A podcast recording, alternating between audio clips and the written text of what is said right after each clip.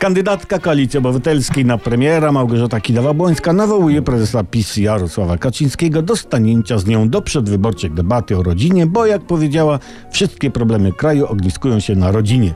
No i ona wysyła posłów i oni mówią, panie prezesie, kandydatka pełna premiera, wzywa twój majestat panie do debaty.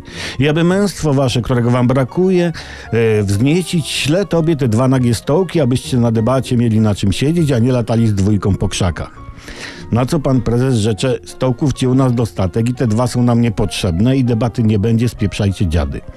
I słusznie wam powiem, pan prezes odpowiedział, bo dziś debata w Polsce jest niemożliwa, bo każda przeradza się w kłótnie.